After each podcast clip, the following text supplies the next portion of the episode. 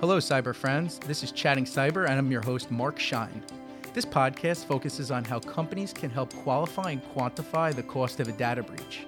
Chattinn Cyber features some of the most well respected privacy and cyber experts in the world. Join the conversation with business leaders, government agencies, and cyber experts to learn more about how and why they got into this ever changing field that we call cyber risk. Hello, cyber colleagues. I'm Marc Schein, National Co-Chair of the Cyber Center of Excellence here at Marsh McLennan Agency. And today we have a true cyber celebrity with us, Nadav Aharon-Nov uh, from R-MOR. Uh, Nadav, thank you for joining. Yeah, it's great to be here. Thank you. So Nadav, um, you know, you are our first guest since we have done this podcast coming from Israel. And my first question is how is it developing one of the premier cybersecurity startups in Israel versus what we typically talk to American entrepreneurs? Hmm. Um, so, as you know, Israel is attacked 24 7. It's constantly being bombarded by um, so many um, countries that are trying to attack us, friendly or foe. Yeah. Uh, and we develop a lot of skills when it comes to technology coming out of the military. So all of us uh, citizens in the end are trained in the military and all the information and all the training that we have in the technology is actually coming from the military point of view, which we pivoted to the civilian life.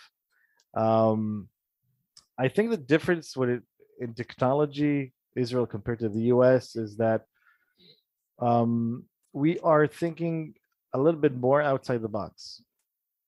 We are a bit more creative. I think again, again, I'm not, I'm not generalizing anything, but we are we are trying to be as creative as possible with the means that we have. Um, and I think that this is something that is very unique um, when it comes to our abilities with uh, cyber technologies, at least. So when we think about some of the threats today, do you feel like the threats that uh, uh, Israel or Israeli businesses face are similar to the threats that U.S. businesses face? Definitely. I mean, threats are threats. Yeah, it depends if it's uh, if if the the entity that is attacking is the country or it's uh, or it's another business with you know funds in order to attack to gain, gain to gain information. I think it's it's similar. Most of the attacks we see today are ransomware attacks, where basically companies are trying to uh, get money. Um, this is this is this is their goal. The true uh, attacks that that are um, interesting are the attacks that are basically having the uh, malicious entity within the company for a long, long time, basically studying their their moves, studying their intelligence behind the company, and trying to really get them from the inside without them knowing. Sure. Yeah. So, so, so you know, before we go into kind of the heart of the podcast, my first question is: How'd you get involved with cybersecurity in the first place? So, ever since I remember myself, I was um, destroying my father's computer, fixing it back again. I was like literally five, six. Um, and it was crazy times. I didn't even know what I'm doing, but I just learned little by little, um, reading a lot, just uh, trying. And so, and, and in the end, somehow I just got into offensive security. So, mm. uh, stealing data, manipulating data, exploitations, uh, snooping around. To be honest, it was very interesting for me, and I just grew from there. Sure, sure. So when we look at some of the controls that companies are lacking with respects to cybersecurity, in your opinion, you know, what are some of the key controls businesses uh, perhaps should be contemplating? So um, there's a big um, blind spot when it comes to businesses um, seeing their infrastructure from the outside in. So they're usually looking from the inside out doing internal assessments, you know, doing some PTs here and there on specific applications. But they're forgetting about the other point of view, and that is the external point of view. How how a criminal or a hacker or someone with malicious intent looks from the outside in. Um, so this is something that a lot of the uh, different industries industries are, are missing. And the second is the second big thing I think is automations. So um, they, they use a lot of manpower and less of automations in order to basically uh, get information very fast, analyze it, and get decisions quickly when it comes to cybersecurity. Sure. So, so Nadav, you know, we've been out of the office now for about two years since the start of the pandemic. And my question to you is how has really the COVID 9 situation uh, affected cybersecurity risk? And I'm sure this could be a, a two hour long answer. Mm-hmm. So it's, it's a good question. Imagine that up until now, you used to go to the office, you had your infrastructure around you, you had your security around you, you, you felt confident Today, um, CISOs, Chief Information Security Officers, are a bit, uh, let's say, they're not sleeping well at night. Why? Uh, because they understand that most of the um, employees connect from home. The problem is you have nothing to secure yourself at home other than a VPN connection. And most of the infrastructure at your at your house is either a simple modem, uh, no no firewalls, no true security on your endpoints, and and and everything is very exposed. So the comfort that you had in your infrastructure at, back at uh, at the office uh, has literally um, smashed, and and you have nothing at home. So um, it's very very concerning. I would agree with you. You know, in in my personal experience, um, I believe this remote work environment has allowed more executives to appreciate cybersecurity risk uh, than perhaps um, um, some of the largest breaches that we've experienced to date. Mm, definitely. So very quickly, imagine that you know you have kids, PlayStations, uh, TVs, smart TVs. Everything is interconnected to the net, and it's a matter of time until you're infected or you're infecting your entire network, and then somehow it may leak back to the office. Sure, sure. So you know, when we were talking earlier before the podcast actually started, you made a very interesting comment, and I, would love to kind of get your your thoughts upon it. Is you know, with respects to firms looking at assessments, uh, perhaps they're looking at assessments wrong. Can you explain what they're looking at wrong, and perhaps what they should be looking at? Yeah. So, um, as as mentioned, the the the way that um, regulations um, make you assess your infrastructure or your assets, applications, whatnot, uh, is mostly from the inside out. Do you have this? Do you have that in place in terms of security? Do you have process? Do you have po- policies? But it's always from the inside out, and and and and we get comfortable looking at it from that perspective.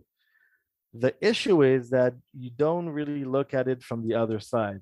The the most important thing is are my walls as strong as I think from the outside and not from the inside? And, and, and this is something that a lot of CISOs are lacking. I've met many, many CISOs uh, uh, from government entities, um, you know, personal, uh, um, public companies, and, and so on. And they keep on looking from the inside out. And I think that it's it's time to change the, the perspective and don't don't really be afraid of attacking your own infrastructure as much as possible. Collect all the all the tools and the services you need in order to attack fast. Then you will find the true holes and, and true security mechanisms that you need to put in place. So um, given given the products and services that you all offer is it safe to say that your risk assessments are perhaps a bit unique versus what we've seen in the marketplace to date yeah so what we've done is uh, and and it's really because of covid i mean uh, kudos to covid.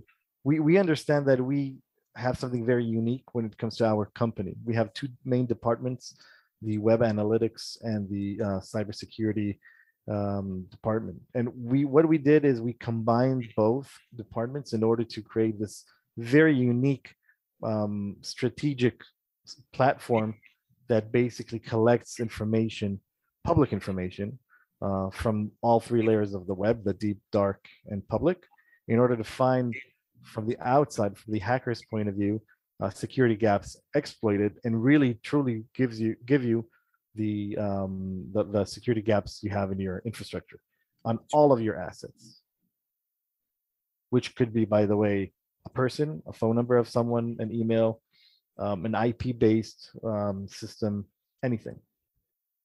Makes sense.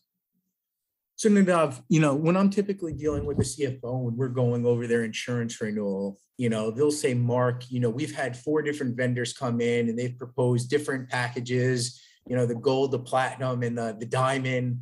Um, I only have so much capital to invest in cybersecurity. Where do you think the investment should be made, or where would I get my biggest bang for the buck? Um, do you have any thoughts on that? Yeah, so definitely need to invest internal systems because uh, the criminal could be either from the outside and, of course, from the inside. Everyone could have criminal intents when it comes to manipulating data, stealing data, or whatnot. So I think that uh, uh, if it was my budget, I would definitely put in uh, an investment within detection and response internally. Mm-hmm. Then, of course, it could reflect uh, from the outside in. So I can detect over the logs who's trying to attack me from the outside or manipulating the data. And of course, I will put in some uh, a very nice uh, hands of a very nice budget from the outside in. So preparing the tools, the mechanisms, and all the um, um, let's say interesting attack vectors from the outside in order to understand exactly where my weaknesses. Sure, sure. So Nadav, we've spoken about a tremendous amount of information from controls that they should have to what it's like, you know, kind of creating and founding a startup uh, over in Israel.